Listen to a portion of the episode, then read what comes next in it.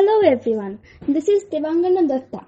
So today I am going to present before you a short poem based on friendship. Two pairs of shoes, two pairs of dress. School bag was heavy, but there was no stress. Waking up was hard, dressing up was pain. Milk was must, mom asked, Bournvita or plain.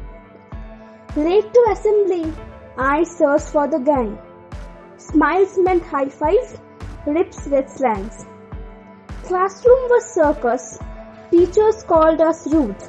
Lunch went hungry as we already ate the food. Pencil was knife, scales were a sword. We played stupid games when we all got bored. One crush per day, one teacher very hot, making sweet puppy face when we get caught. Oh school, my school, you make me smile. Hey classmates, let's go again for a while. Powered by Pratibha Writer Community and Ruse Publication.